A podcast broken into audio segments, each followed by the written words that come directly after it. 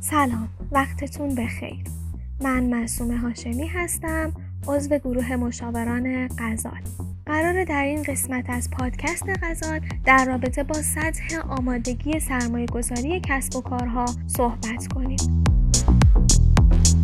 بسیاری از شرکت های نوپا در شروع فعالیتشون با این پرسش روبرو هستند که چطور فعالیت ها رو به گونه جذاب و قابل توجه انجام بدن تا بتونن توجه سرمایه گذاران رو جلب کنن. بررسی ها نشون داده که فقط حدود یک درصد از کل استارتاپ ها بودجه دریافت می‌کنن. دلیل اصلی این موضوع هم اینه که اونها به بلوغی که سرمایه گذاران انتظار دارن نرسیدن. استیو بلانک کارآفرین و نویسنده مدلی رو توسعه داده که با اون می‌تونیم بلوغ یک شرکت نوپا رو در مراحل اولیه بسنجیم. بلانک مدل خودش رو سطح آمادگی سرمایه گذاری نامیده. در ادامه قرار به توضیح این مدل بپردازیم. اگر علاقه مندید با مدل سطح آمادگی سرمایه گذاری بیشتر آشنا بشید در ادامه با ما همراه باشید.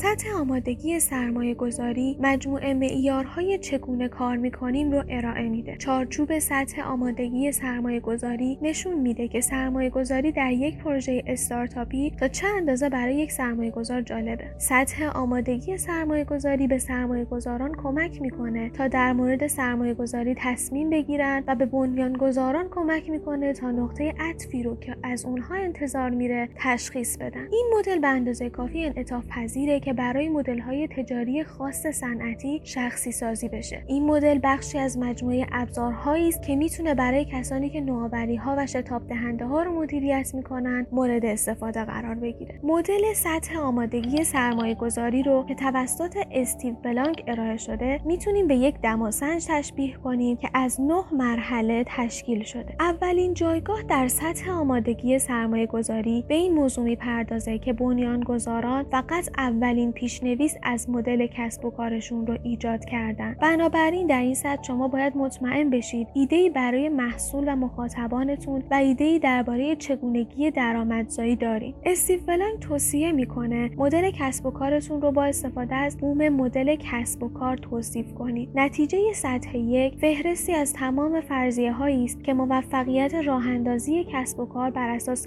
اونها بنا شده. البته این فرضیه ها هنوز تایید نشدن. برای دستیابی به سطح دوم از مدل سطح آمادگی سرمایه گذاری بنیانگذاران باید بازار و رقباشون رو توصیف کنند اندازه بازار به سرمایه گذار نشون میده که چه پتانسیلی در ایده کسب و کار وجود داره و تجزیه و تحلیل رقابت اطلاعاتی رو در مورد احتمال راه اندازی شرکت در این بازار فراهم می‌کنه. در مرحله سوم از مدل سطح آمادگی سرمایه گذاری بنیانگذاران موفق به اثبات نیاز واقعی مشتری در بازار میشن و محصول برنامه ریزی شده اونها برای تامین این نیاز از نظر گروه هدف مناسب ارزیابی میشه. این مرحله توجیهی رو برای شروع تولید محصول ارائه میده. مرحله سه اساسا شامل مصاحبه با اعضای گروه هدف مرحله چهارم سطح آمادگی سرمایه گذاری به این معنیه که بنیانگذاران حداقل یک محصول قابل قبول تولید کردند و آزمایش هایی رو با اون انجام دادن که مفروضات اساسی در مورد پیشنهاد اونها رو تایید می‌کنه. مرحله پنجم سطح آمادگی سرمایه گذاری نقطه عطف اصلی مرحله اولیه راه اندازیه این به این معناست که بنیانگذاران موفق شدن محصولشون رو به وضعیتی تبدیل کنند که مورد قبول بازار باشه. در سطح ششم از سطح آمادگی سرمایه گذاری بنیانگذاران باید عناصر باقی مانده بازار رو در مدل تجاریشون تایید کنند این موارد شامل مدل درآمد کانال ها و روابط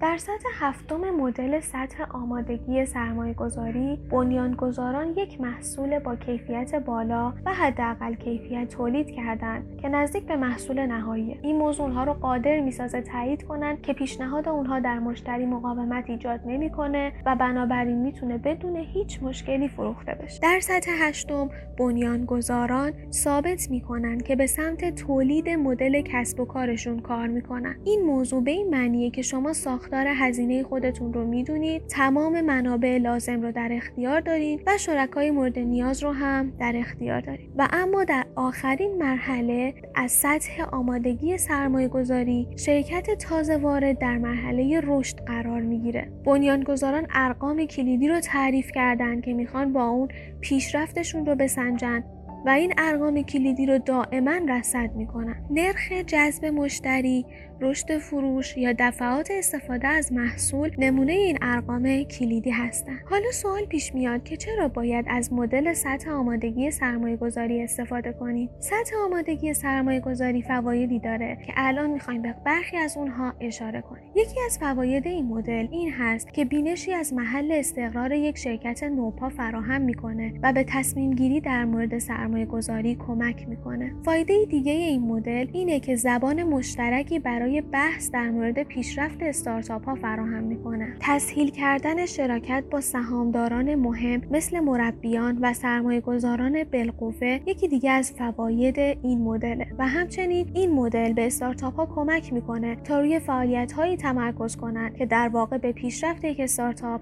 کمک می‌کنه. پس از مطالعه بوم سطح آمادگی سرمایه گذاری نوبت به شروع کار با این ابزار رسیده. برای استارتاپی که می‌خواد سرمایه خودش رو از سرمایه گذار تامین کنه و اطلاعاتی راجع به مکان فعلی به دست بیاره توصیه میشه که از پایین بوم شروع کنه و کادرها رو علامت بزنه. به طور خلاصه در مورد اینکه آیا تیم به سطح توصیف شده رسیده بحث کنه و به طور خلاصه نظرات و شواهد رو پس از اون بنویسه و این کار ادامه پیدا کنه تا مرحله برسیم که استارتاپ اکنون در اون قرار داره. به این فکر کنید که برای رسیدن به سطح آمادگی سرمایه گذاری بعدی باید چه کاری انجام بدید. اما اگر شما یک سرمایه گذار یا مدیر نوآور هستید و می‌خواهید نمونه کارهای خودتون رو تجزیه و تحلیل کنید چارچوب سطح آمادگی سرمایه گذاری گزینه خوبیه. شما می‌تونید از این چارچوب استفاده کنید تا از مرحله به مرحله پروژه ها اطلاعات کسب کنید. از بوم سطح آمادگی سرمایه گذاری برای امتیازدهی به پروژه های فعلی و نظارت بر پیشرفت استفاده کنید. از اینکه تا انتهای این بحث با ما همراه بودین از شما سپاس گذاریم. برای کسب اطلاعات بیشتر می‌تونید به وبسایت غزال